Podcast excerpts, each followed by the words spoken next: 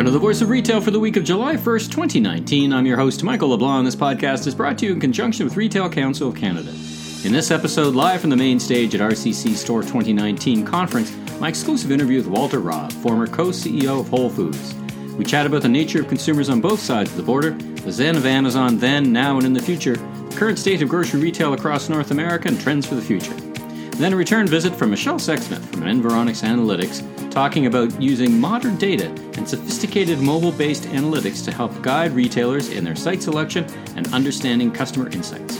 Next, we'll cover, cover off retail this week, including Ontario celebrating with a 50, Can the Goose Continue to Soar, Amsterdam's Hema in Canada, Dollarama Goes South, American, Canopy Tweed Tokyo Smoke CEO Bruce Linton, Outside and Talking, Sport Check More Inclusive, Mansass testing some same day cannabis delivery.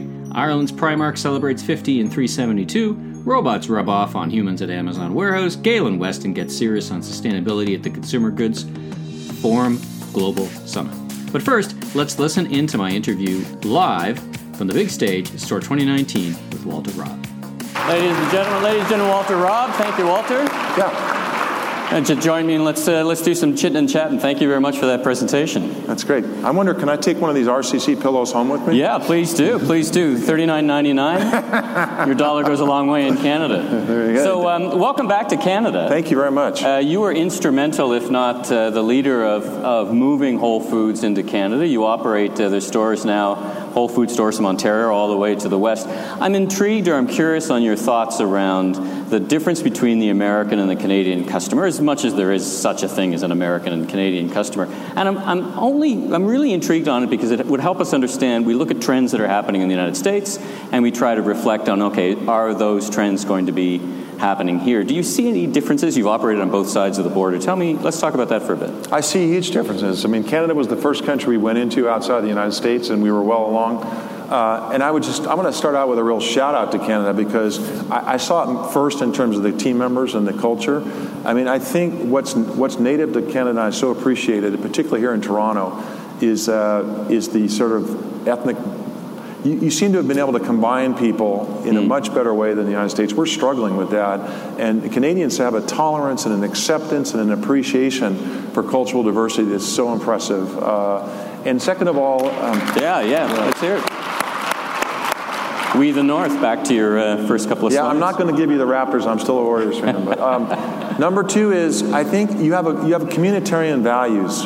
There is a sense of being part of a community, belonging to a community, participating in a community, which translates into such things as the, as the benefits, which do which do vary by province, which is kind of a pain in the ass to administer. Yeah. But but the, but the fact is that's just what an employer does. That's what we expect in Canada, mm. whether it's the health insurance or the benefits. Right. But you see it also when you're forming a team member base at a store, is you see the fact of how they think about their responsibility.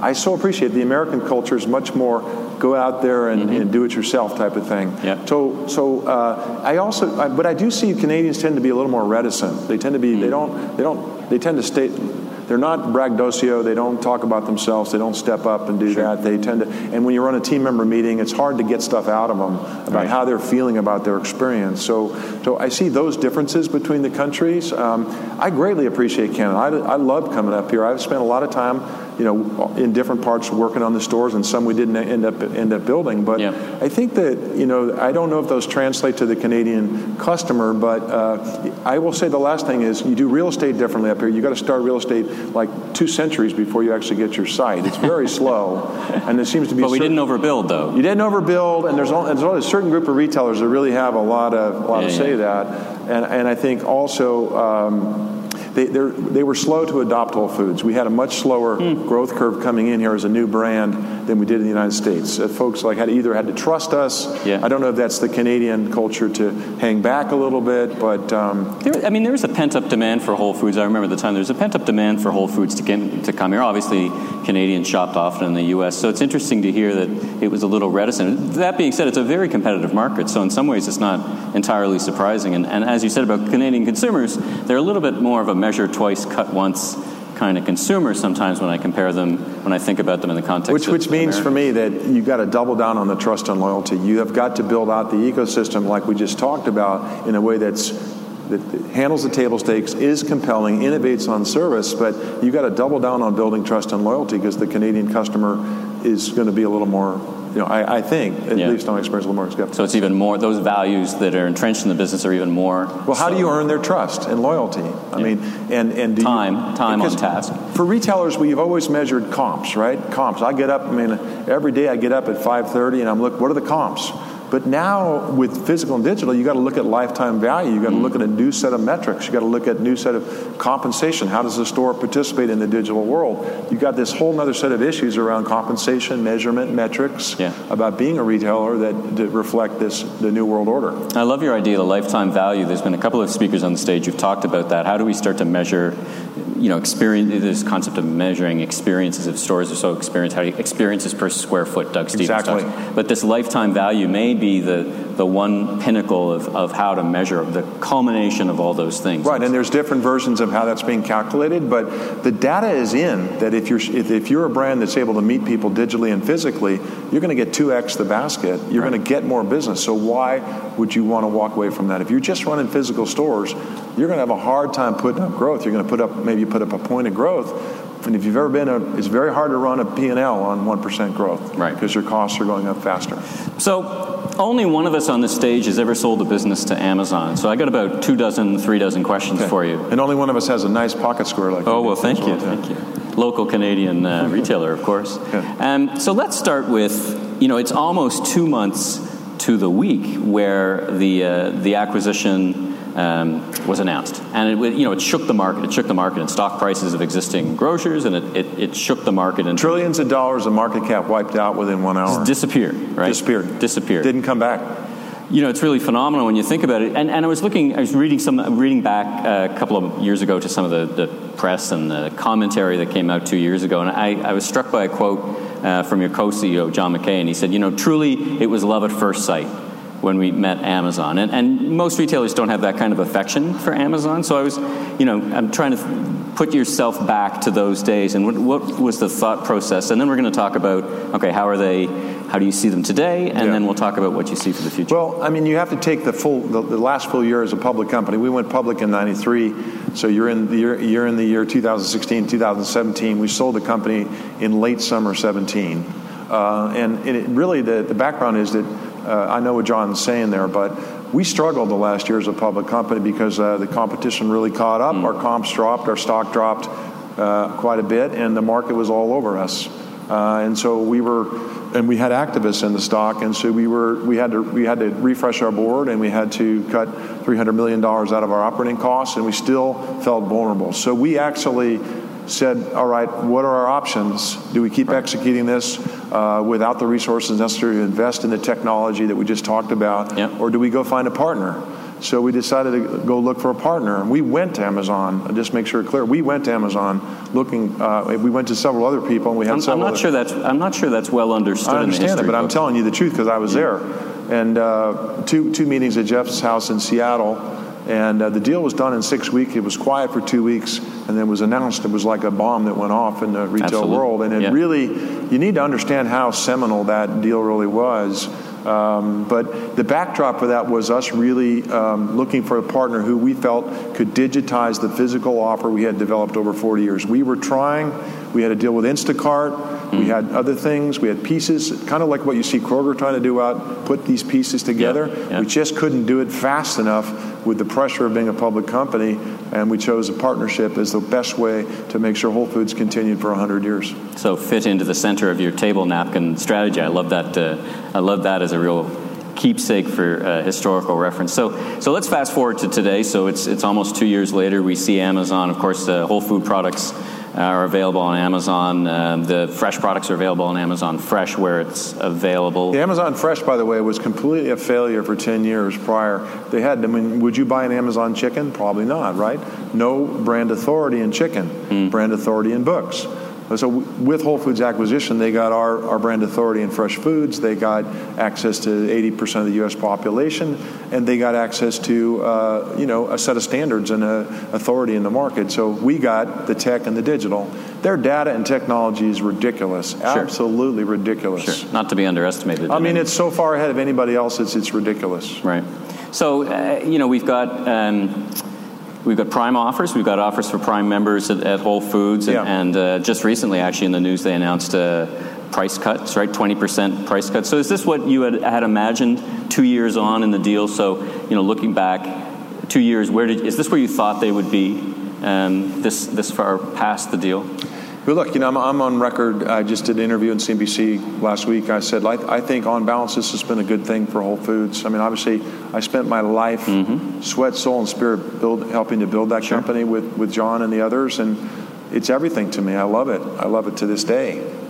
Uh, it was a tough business decision that had to be made at that juncture, and I think on balance, it's been a good it's been a good thing for all of our stakeholders. They they bought 100% of the shares for cash. By the way, I've never seen a 14 billion dollar check written before, but they did.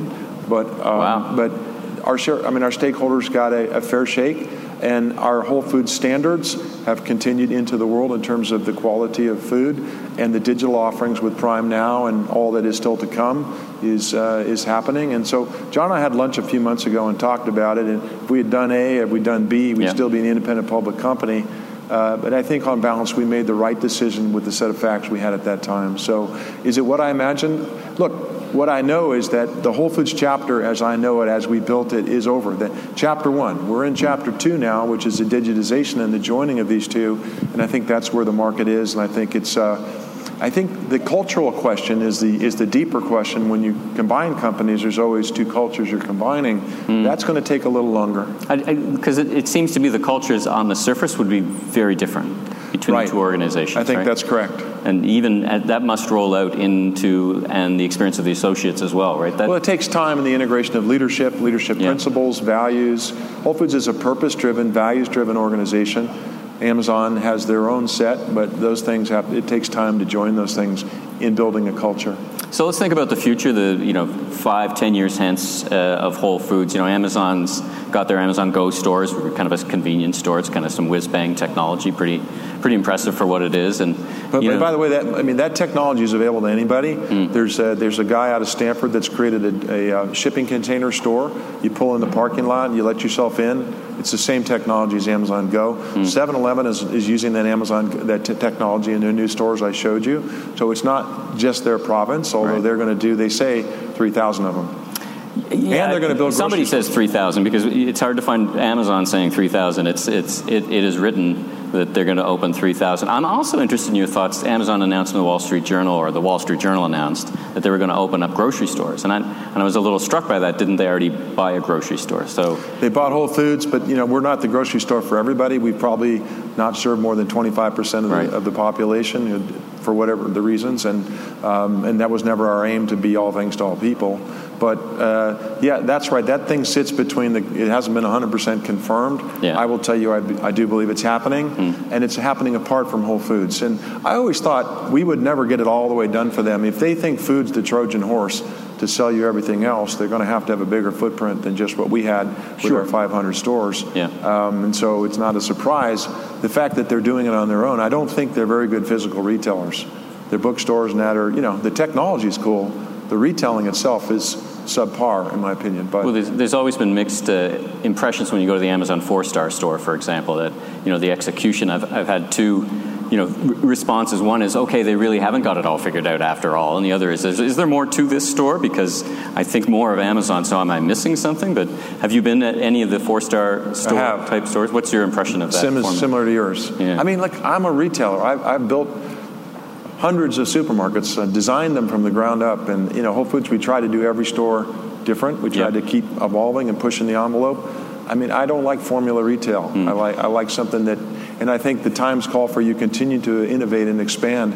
Uh, in what the store's offering. I mean, economically, you figure out the core, Yep. but then where can you innovate? You know, we, we sell a lot of mac and cheese. In one store recently in Denver, uh, we opened up a mac and cheese bar.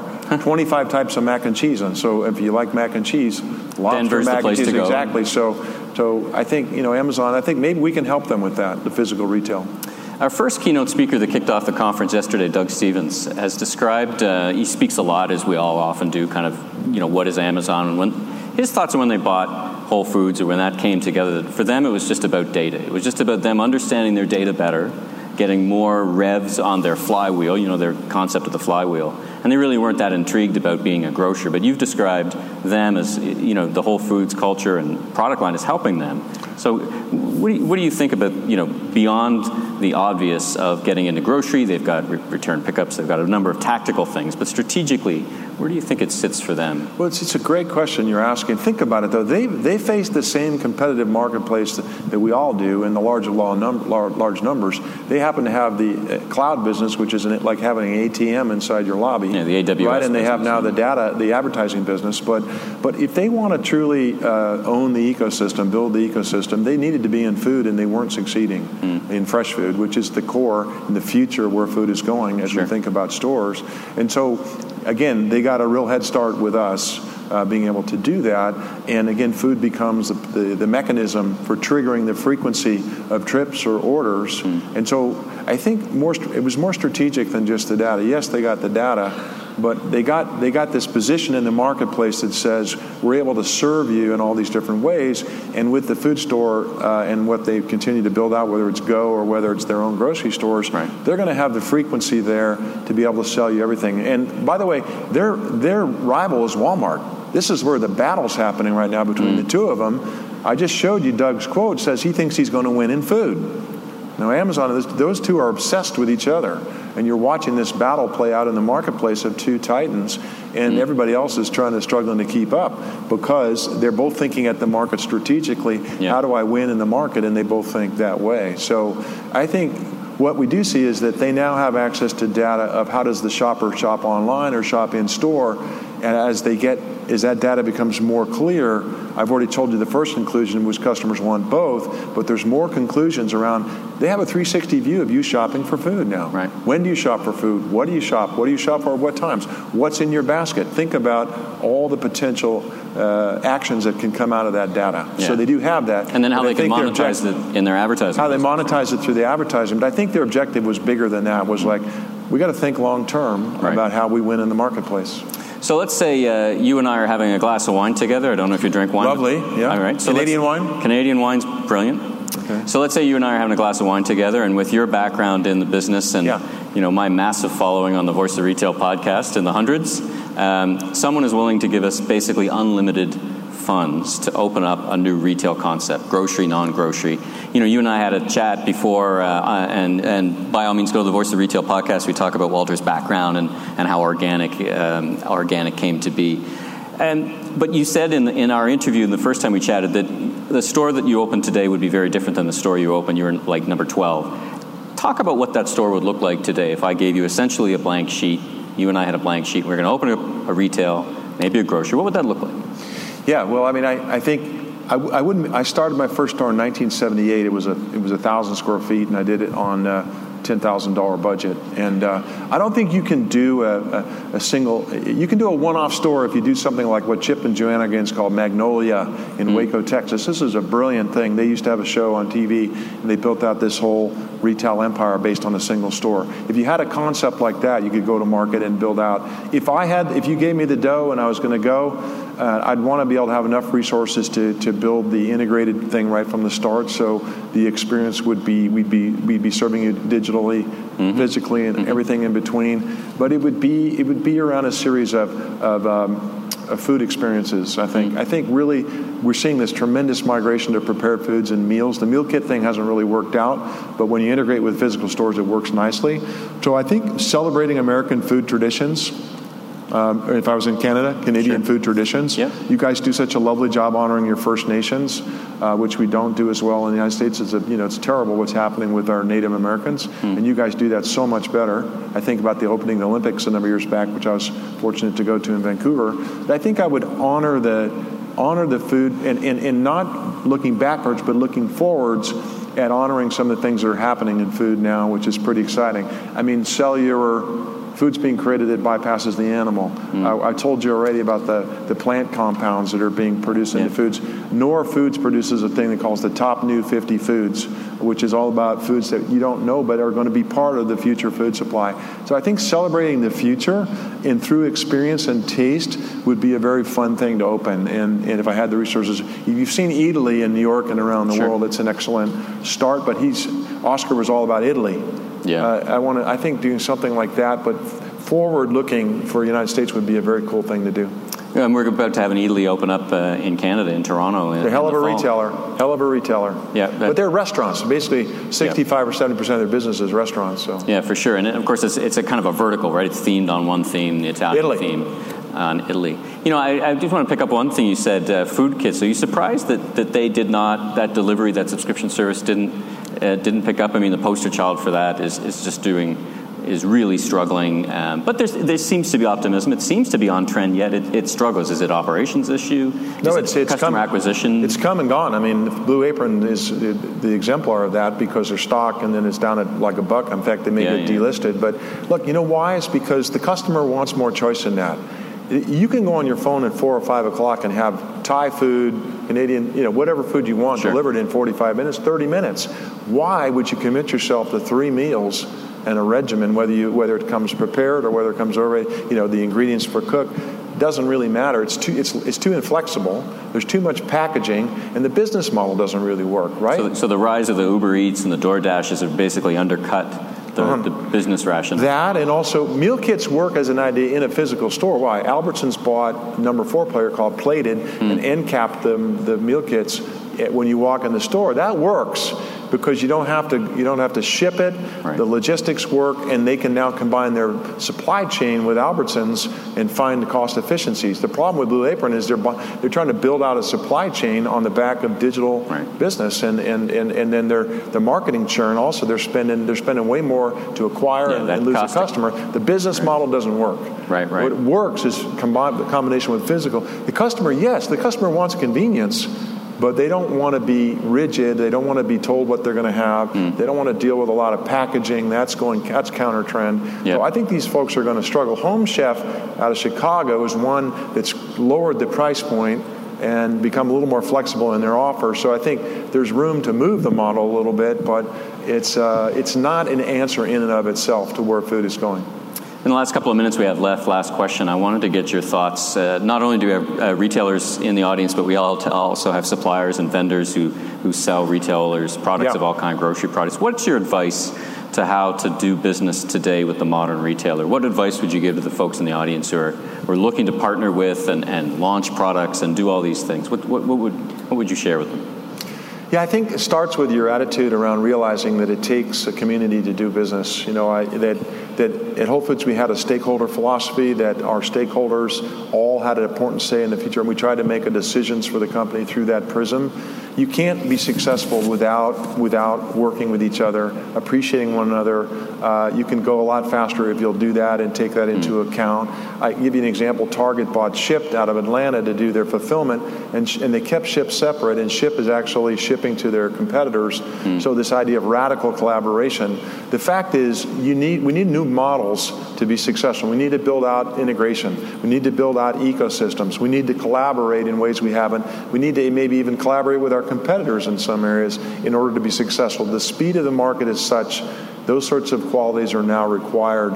And so I would say uh, it takes a village to build a successful company today, whether you're coming from the brand side or the retail side. And you know, I see I see the brands trying to invest heavily and build their direct connection to the customer through these channel and bypass retail. I see retailers raising, you know, retailers wanting in brands to invest more in their programs. The fact is, we have to do both to build a successful company today. Well, Walter, you've been very generous with your time. It's, it's been such a treat to, uh, to chat with you and, and, and get both the historical background, your insights, and your view on Ford. So, everyone, uh, Walter Robb. Thank you very much.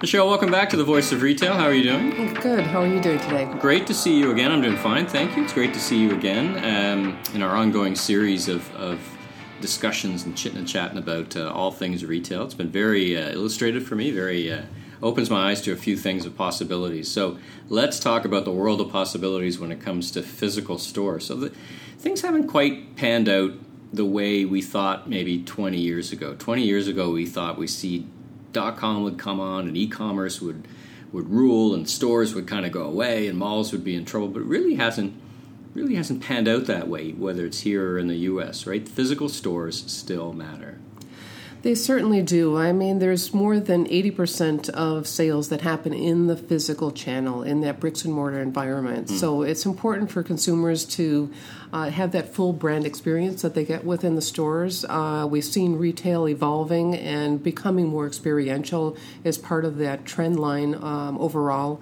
Uh, but it's that opportunity for consumers to touch and feel the merchandise, to ask a sales associate really detailed questions, um, and to really have that ability to interact in some cases with the brand in a even a digital environment within that physical environment. So you see a lot of experiments uh, going on in retail uh, to provide a more immersive type of experience, uh, more VR types of experiences in store, all kinds of concepts in order to engage that consumer and really provide a full experience so that they can make that purchase with confidence.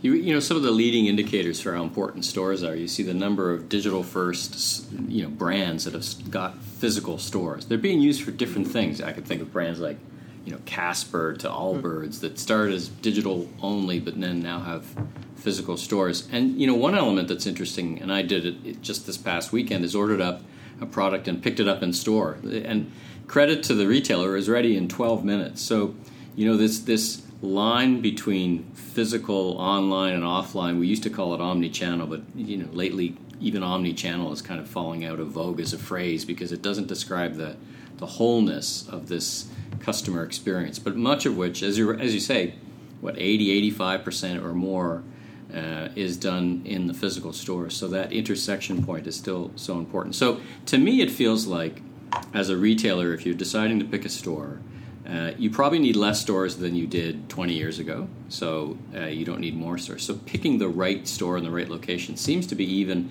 It's never been an unimportant decision. It's always been an important decision, but now it seems just so critical and even more complex the way people are using the stores. How can Environics Analytics help? Well, when a retailer first comes into a market, the the first pick may be the urban core of a market, and that mm-hmm. may be an easy decision to start with. But what becomes much more challenging is how do you infill into a market to really maximize mm-hmm. the potential of that market. Um, and so that requires ideally a longer term strategy to be able to do so. Because if you pick just that urban core piece, there may be four other stores that you could optimally place uh, very close to that urban core that would also be able to add to that mix. Mm-hmm. Uh, and then making those right decisions on those next four becomes much more challenging because you need to know more about where does your target consumer live and are all of those uh, mall locations that you're considering are they equal, or are there a lot of variations in the consumer types that shop at each mm. individual mall? And we, we find when we do that deeper uh, analysis, the demographics, the lifestyles are very different based on that local trading area, and it's important to have those metrics to start with in order to uh, pick the right location uh, so that you can build effectively and continue to afford to expand the network. You know, whether you're a big international retailer or a small international retailer and brand, um, you know, picking the right mall to be in in Canada is actually not incredibly difficult in one way because there's some such marquee malls, whether it's a Yorkdale or a Eaton Center, that continue to do really well across the country. There's marquee malls, so that decision is is I wouldn't say simple, but it's less complex than trying to figure out where you're going to open up a physical store outside of that particular mall. And that mall's trading area and demos may match yours, it may not. But is that really one of the complicated things that, whether you're international or domestic, beyond locating in a mall, that seems to be a very complex question now. I mean, certainly there's a lot more investment if you're outside of a mall and you're trying to identify a retail strip and you're purchasing the land and making that commitment. That is a multi million dollar decision, mm-hmm. and that's not a decision to be taken lightly. Um, but there's certainly key categories. You think about you know furniture and uh, other uh, big uh, box types of formats that do need to be on their own or attached to some retail strip uh, like that. And so that's where it's really key to do your homework uh, to understand what does that location currently attract in terms of uh, consumer types? And there's now tools that will allow you to investigate that ahead of time before you open mm. up that store to know whether that retail context is the right fit or not. So i guess that that's where it comes to an engagement with folks like yourself really. It's it's the mall owners or landlords or real estate people can tell you a bit about the traditional trading area but um, whether you're whether you're small or super large, it seems like you can use this data to find your location no matter what size of a retailer you are small mid to large right? So and you can do it how many tell me how they can do that without being overwhelmed in in the data because it seems like there's not a shortage of data there's always a shortage of good data but how do you not get overwhelmed with so much information and, and making your site selection so I'll give you a couple of different cases uh, for that. So let's say it's a smaller retailer and they just need to understand the characteristics of the, the local population mm-hmm. and maybe they're not going to draw quite as large an area uh, because of the type of sector that they're in. Mm-hmm. Um, so looking so they really it, better be spot on in terms of where they locate, close to what they think their their clientele is, right? Exactly. Mm-hmm. That's the ideal situation. So that can be readily confirmed by saying, let's look at a 10 minute drive time around this specific site and see who lives in proximity. And they can get the demographics, the lifestyle, the expenditure data uh, from, from us to help with understanding that total uh, market potential and whether it's the right fit for their business. Um, I'll take another uh, example, though. There's new tools that really allow them to go even deeper than that to say, in this retail strip or in this mall, who are the actual visitor types that come to that location? Mm. And that's where we would use mobile data analytics to help with that specific question. Uh, so they don't have to take that chance and open up. They can see coming out of the gate what are the visitors? Do they represent the entire trading area, or mm. does that retail context pull a different consumer type because of the people that are already there, the, cons- the retailers that are already there? You mentioned uh, expenditure types. So unpack that for me a little bit. What do you mean by expenditure types, and how many how granular does that get? Are they just clustered into a few? I buy groceries or hardware, or how does how does what is expenditure type? And then I want to talk about this digital mobile data stuff. But let's start about expenditure types. So the expenditure type is really detailed. There's almost 500 categories of expenditures. 500 categories. That's a lot of information, and mm. that's the dollar spend that that is uh, that is spent uh, by the consumers in that local uh, area. So they may be spending some of it online, some of it offline, but it does provide that total market potential to understand: is there enough volume in that specific category that this is a viable site for me, or are there so many competitors mm. that are already eating at that market potential that there's not enough left for me to be able to be successful at that location? Oh, I see. So it kind of triangulates both the potential of the market by commodity, but also the the uh, the spend. So then you say, listen, if one market's got a great opportunity for electronics, but it's at about 95% is already being spent, then it's going to be harder for you as a retailer to make headway in a market that where 95% of the sales are already accounted for. Is that a, a good example? So it's a, a, reasonable proxy for that. So mm. you can look at the density of competitors at that location. You can look at the total market potential and just do the straight math to say, okay, if everybody's mm. getting an equal share, this is about how much uh, that represents in terms of uh, market potential per retailer. And is that enough for me, or uh, am I fighting an uphill battle the whole way? And can I find another location in another part of that market that's more that underserved, has, so to speak? Right? Exactly, mm. exactly. So you ta- you mentioned uh, just a few minutes ago. You talked about mobile data. Mm-hmm. Uh, tell me how that works. Is that something that the retailer has to tell their customers to opt into an app that the, they get need the customers to download, or how does how does mobile data work, and how Help unpack that for me. So, mobile data is available across all markets. Uh, it's really available internationally, uh, but it allows that retailer to understand the visitors within uh, any geography. So, if, say, I'm a retailer and I'm looking at a, um, a retail strip and mm. whether I want to be placed there or a mall and whether it's the right fit for me, it provides that retailer the ability to understand who's shopping at that location currently. And so that uses uh, mobile data information that's been opted in already mm-hmm. by that consumer. Some um, kind of multitude of different apps that are already on their phones. Not got nothing to do with an app they have to download. So that data already exists. It already, but exists. it's it's compliant with any privacy, so they don't have to worry about that, right? It's yes. all what did you call uh, what would you call it? Hashed out i think? It's a hashed ID, so it's not specific to that individual, uh, but it does allow uh, that retailer to see the visitor types that are uh, already coming to that uh, retail context. and you would know that because you know from our, pri- our prior conversations people wherever they go in the evening or kind of cluster around you could say well they probably are in this particular segment so that's who is most likely or who's already coming to that location is that it Yes. So what the information provides is the consumer was in this uh, shopping area, and the lo- evening locations uh, for those consumers are scattered in these specific neighborhoods, um, and then we can overlay the demographics or the expenditures of those neighborhoods to understand is this a consumer that's spending a lot in electronics or apparel or recreation, whatever that category might be. So, if we triangulate this to trying to choose your location, you've now got uh, a little bit of sense of the size of the market, the segments of the market. What are you seeing retailers doing to use this data effectively? Because it's a lot of data. Is is this the purview of just the large retailers, or is it something that even small one, two, three store locations can use? Even small retailers can use this type of information. Um, so, any retailer that's wanting to expand uh, can compare, say, two locations to say, what are the visitors look like at this location versus the other location that I'm thinking about uh, for my lease?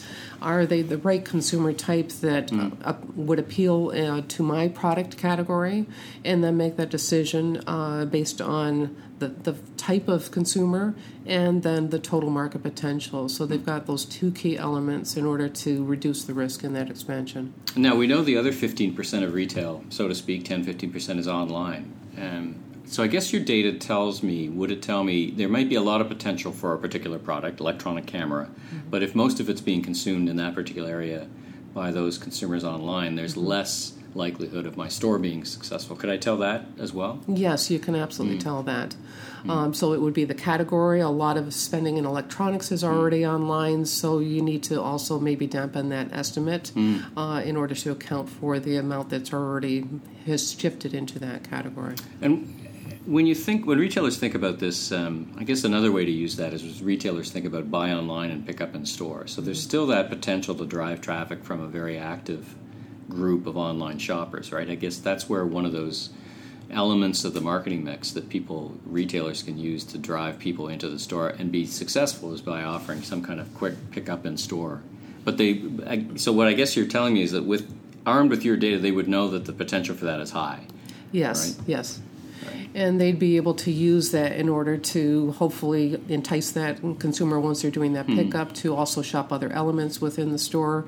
Uh, and certainly they would be exposed to that store experience even uh, in a short uh, visit. So that might help to uh, create that return visit uh, specifically focused around that bricks and mortar channel. Now, in our prior discussions, I've kind of asked you the same question a couple of different ways, but I'm going to ask it to you again in the context of this discussion. Is, is you've been working at this for a long time, such great expertise. Is there anything that surprises you or has changed over the course of time in, in how retailers are thinking about choosing their site selections? Clearly, there's better data, and it feels like it's more accessible. Is mm-hmm. any, any any feedback you're getting from retailers? Questions that are that are surprising you, or just you know, are, are retailers really starting to come along and, and think about data in these new and interesting ways?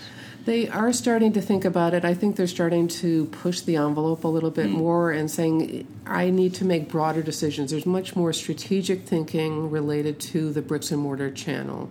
So very often it's more of a concept of strategically we want we want to uh, investigate uh, completely different elements, like maybe the pricing instead of doing uh, high low pricing, moving to everyday low pricing, or we just want to have a very consistent pricing across uh, all the stores all the time. And starting uh, to be able to do those types of pilot tests to look at the effects of those changes um, over time and using these types of uh, data sources to be able to fill out that picture for them. Interesting. And then I guess that would apply to new formats and new ideas around physical store layouts and types of layouts and the things they do with them, right? all of those elements. Uh, so you know, so it becomes a, a case where they can really take a few key steps uh, in a direction, correct if they need to based mm. on the information, and they've now got the data that allow them to quickly make a decision within a few months um, because that mobile data helps to understand those right, casual right. consumers, those casual shoppers, and is it moving the needle in the direction that they want, or is it shifted to a different direction and they need to do a regroup and modify in some way? How um, fresh or real time is that mobile data? Is, is it, uh, you know, you just just one of the things you said is you know it doesn't take long to figure out the data. I mean, it used to be months and months you do a survey and figure out and get people to participate. It feels like this mobile data can be much more fast and much more much more nimble. It can be. The it's very close to uh, near time. Mm. It would be the right, uh, I think, definition is within a week of whatever period of time. So mm. there's two years of information that can be readily analyzed for any time frame within that. So we think about things like seasonality mm-hmm. and how does that change sure, with sure. a product mix so uh, through yeah. the course of a year. Things like special events like mm. you know uh, back to school, Christmas times, uh, all those kinds of uh, elements mm. that bring shoppers out on a, a more more consistent sort of basis or at a higher frequent uh, level. Sure. Um, so it does provide a lot of ability to understand things like who's shopping midweek, who shops weekends.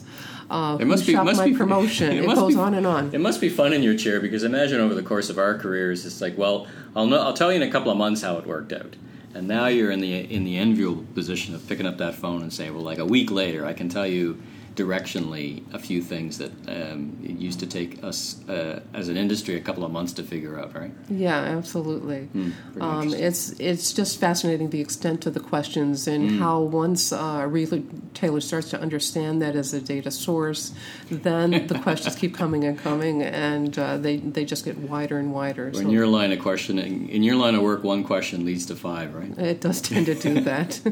Listen, thanks for joining me today on uh, the Voice of Retail. If uh, retailers want to get in touch with you or Environics Analytics, what's the best way they can reach out and, and learn more about uh, how location based and segmentation and all that fancy stuff works to make better decisions?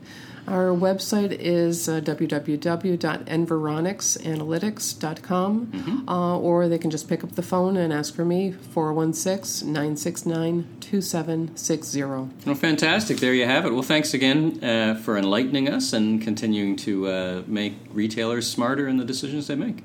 Thanks, Michael. Have a great day. You too. Special thanks to Walter Robb for generously giving me the thumbs up to put our interview on uh, the Voice of Retail podcast, and Layla at CAA for helping me pull this episode together. Michele, of course, for being my special guest. Now, let's hit the highlights from retail this week. E newsletter, biggest retail weekly in Canada. You can subscribe on retailcouncil.org for free, kind of the companion piece uh, to this podcast as we kind of look at uh, some of the most interesting stories in uh, in media for the week. So a, it was an I wouldn't describe it as an action packed week, but in some ways it was a very interesting week in retail. You know, kind of the July first Canada Day, and then a little quieter as we head into July fourth for.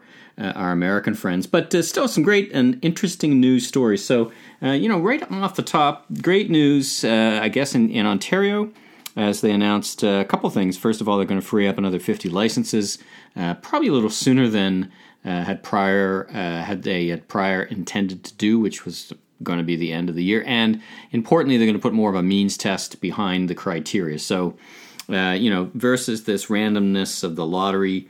Uh, that uh, really didn't work all that well. I mean, we had many stores, I think seven, that never actually ever opened, uh, defaulted their on their fifty thousand dollars and, and never opened. So it didn't really help the market, didn't really help the market grow. And uh, but now Ontario is stepping up and releasing 50 licenses. So there's a good article on that and a good video on that from BNN. So check that out. It's good exploration of the issue. Uh, speaking on on cannabis, let's stay on that for a while. Bruce Linton ousted from Canopy. What what an entrepreneur building you know an abandoned chocolate factory into a multi multi million billion dollar company that is Canopy Growth with of course the retail elements of um, of Tweed on the on the East Coast and other places, Tokyo Smoke, uh, and uh, I think there's one in London and uh, you know all over Canada. So you know let's let's uh, let's hear it for Bruce Linton. Uh, did some fabulous work, I guess, uh, when Constellation Brands moved in. uh, with their five billion dollar investment, uh, it seems like uh, they went in different directions, and you know they put out a press release that you know things have you know taken a different direction, and, and Bruce does this great interview. You have to really have to check it out on on BNN. Um, all kudos to him.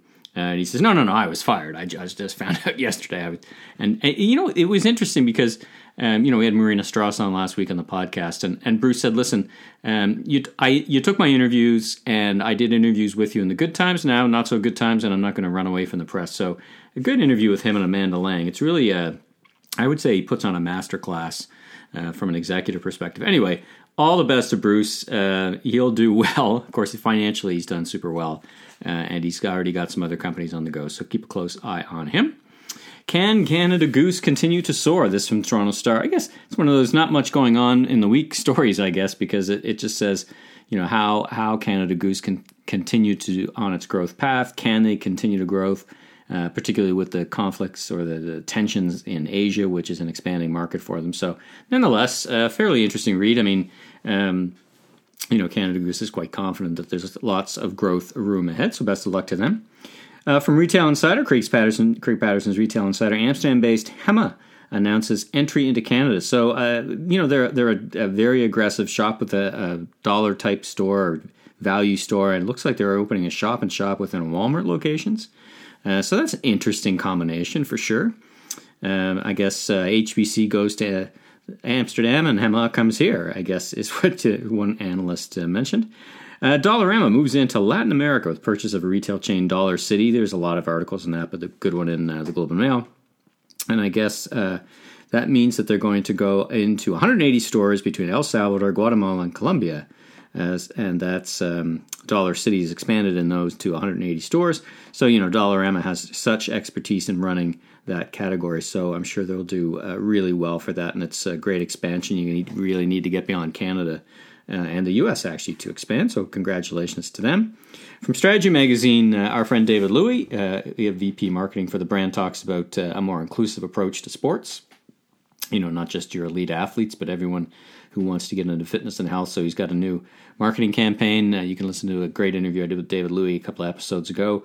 Uh, such a, a, fantastic contributor in the retail space and, and a real, uh, you know, really interesting to see him get his hands around uh, the Sport Chek brand. So uh, keep a close eye on that. That from Strategy Magazine. Back to the Toronto Stars, Saskatchewan, and Manitoba testing same day cannabis delivery.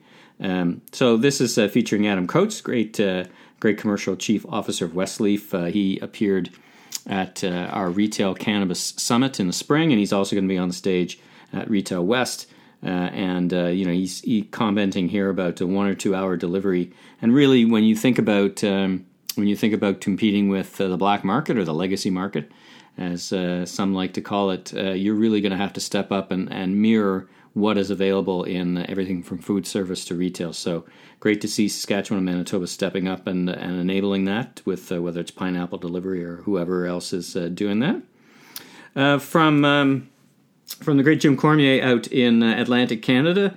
Uh, at kudos to the uh, provincial governments out there are talking about reducing red tape, so that's worth a look. That's from uh, from CBC. Uh, Primark, which is a, an Irish store, actually celebrates 50 years in business and now has 370 stores globally. So I saw the Primark, the original one on Mary Street in in Ireland when I was there in in January. Uh, and it's good to see uh, this in the Retail Gazette, them expanding. From the New York Times, inside an Amazon warehouse, robots ways robots ways rub off on humans. It's it's just another you know I guess this is, the, this is one of the Amazon stories of the week. Fifty truckloads of merchandise turn up at the warehouse, and then you know they call the the, the group that unpacks those water spiders. Just fun fun to read that article really, um, and how the the humans interact with the robots uh, safely. Uh, you know, like like for example, the um, uh, humans who have the humans, the workers uh, who interact with the robots have vests on where the the uh, the robots detect and stop moving. So it's a it's an interesting article deep into the supply chain and, and a nice a nice look at what's going on in, in a very sophisticated supply chain. Uh, Uniqlo transitions to paper bags by the end of the year. So uh, we got more on sustainability coming up in the episode, but this is a good kind of entree into it. This is from CTV. Uh, by what do they say? Um, they want to reduce single-use plastics their customers receive by 85% at the end of the next year. So that's fast. Uh, they estimate save around 7,800 tons of plastic annually. That from CTV. Uh, another Amazon article, but this is really a Whole Foods article uh, back to uh, Walter Robb and his thinking. Um, and it's really about uh, how they Amazon wants to make Whole Foods a beauty destination, and, and Whole Foods would probably say, I think Walter Roberts certainly say he was already a beauty destination. They, like many things, were ahead in the uh, holistic, clean beauty movement, natural, organic, non-irritating. Uh, and I think uh, uh, Amazon, rightly so, judging by this article in Quartz, have picked up on that theme. Uh, last, uh, in the international, Walmart invests 1.2 billion in China to upgrade logistics. You know, you, you kind of lose track of these things, but Amazon, Sam's Club, and, and Sam Supermarket have 400 stores. Uh, covering 180 cities in uh, in China. I kind of lost track of that, but uh, you know, not of course such a vast nation with a huge population that's relatively small. but you know, it ain't it ain't nothing either. so 1.2 billion in China to upgrade uh, their logistics. And I think that's mostly logistics of moving the product around versus getting it offshore and, and back to uh, back to the U.S. Uh, lots of great articles in uh, in retail news for uh, or news for retail entrepreneurs. This first one's interesting. The Globe and Mail. OMG Bakery Goodness actually opens up early, and because they're a bakery, and they actually accept parcels for people. So it's interesting. Uh, it's called to combat combat package theft, or what we would call porch piracy. Neighborhood stores accept deliveries for nearby residents. Uh, so interesting, uh, an interesting read for sure. Uh, also, you've got some uh, cannabis stores moving into Fort McMurray. Uh, you know, first cannabis retail's opened its application for eight more approved. So lots of expansion in in Fort McMurray. Good to see them bouncing back after a couple of tough tough years. Um, in you know, I talked about sustainability. next couple of episodes, we'll have a spotlight on uh, on retail sustainability. Uh, we've got 360 degrees of modern retail economy. That from the retail. Uh, that from sorry Canadian retailer, and then we've got a, an article. Uh, Galen Weston, uh, I just published the last episode was uh, was at the in Vancouver at the Consumer Goods Forum Global Summit, and, and Galen Weston did an excellent presentation. Not speaking really as behalf of, of Loblaw, Sarah Davis, Tina Lee were there on the stage talking about that, but he was really talking about uh, his leadership in the environmental movement and, and really he says listen we need to really get serious on sustainability amongst other messages we need we as the industry grocery industry and consumer packaged goods need to get sustainable get need to get serious before uh, governments around the world intercede uh, and force it upon them so um, he describes it as probably a challenge that will take us multiple generations to properly properly bring under control so great article that in uh, that in Canadian Grocer uh, retail, the Real Real had a blockbuster IPO. Uh, fantastic growth for them. The Real Real being, uh, you know, is this the Real Real? This is a Steve Dennis article. Uh, is it is this the new thing? You know, whether it's ThredUp or the Real Real, the resale disruptors is that on trend? And there's another article from CBC that follows on trend. Startup gives women a way to rent the perfect style from someone else's closet. So that's kind of the layering of the network effect. And then interestingly, uh, Rent the Runway uh, lands inside Nordstrom. So Rent the Runway has got a physical drop off, so you rent your your dress and rent whatever you want. Uh, physical drop off speeds the exchange process for Rent the Runway versus typical return, and I guess it drives traffic into uh, into Nordstrom. Always a tricky proposition, uh, those kind of partnerships, but. Uh, interesting. Rent the Runway has seen a 180% increase in returns directly from customers. So, you know, that certainly worked for Rent the Runway, and I guess it gets some foot traffic into Nordstrom's. Uh, it does feel a bit, um, you know, uh, risky, I guess you could say, with uh, people, uh, you know, starting to figure out that they can just rent stuff instead of buy it at Nordstrom's. But I figure, uh, I guess Nordstrom's figure out if they're going to buy, they're going to buy, and at least we'll have a good shot at uh, having them walk through uh, the Nordstrom location. and last but not least, luxury brand fashion, luxury fashion brands from Burberry to Kering make the push for sustainability. So we're going to be talking about sustainability in the next couple of episodes. That's the theme. Uh, we're going to be doing some chitting and chatting with uh, key people at uh, Retail Council, actually, who are on the sustainability file day in, day out, and, and uh, we'll talk about it. Uh, so uh, look for that more in upcoming episodes. So that's a wrap on this edition of The Voice of Retail. If you like this podcast, you can subscribe on your iTunes, on iTunes, or on your favorite podcast platform. Be sure to recommend to a friend or colleague in the retail industry.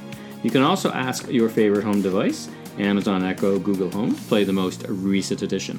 I'm Michael LeBlanc, founder and president of ME LeBlanc Company Inc., and you can learn more about me on www.meleblanc.co or, of course, on LinkedIn.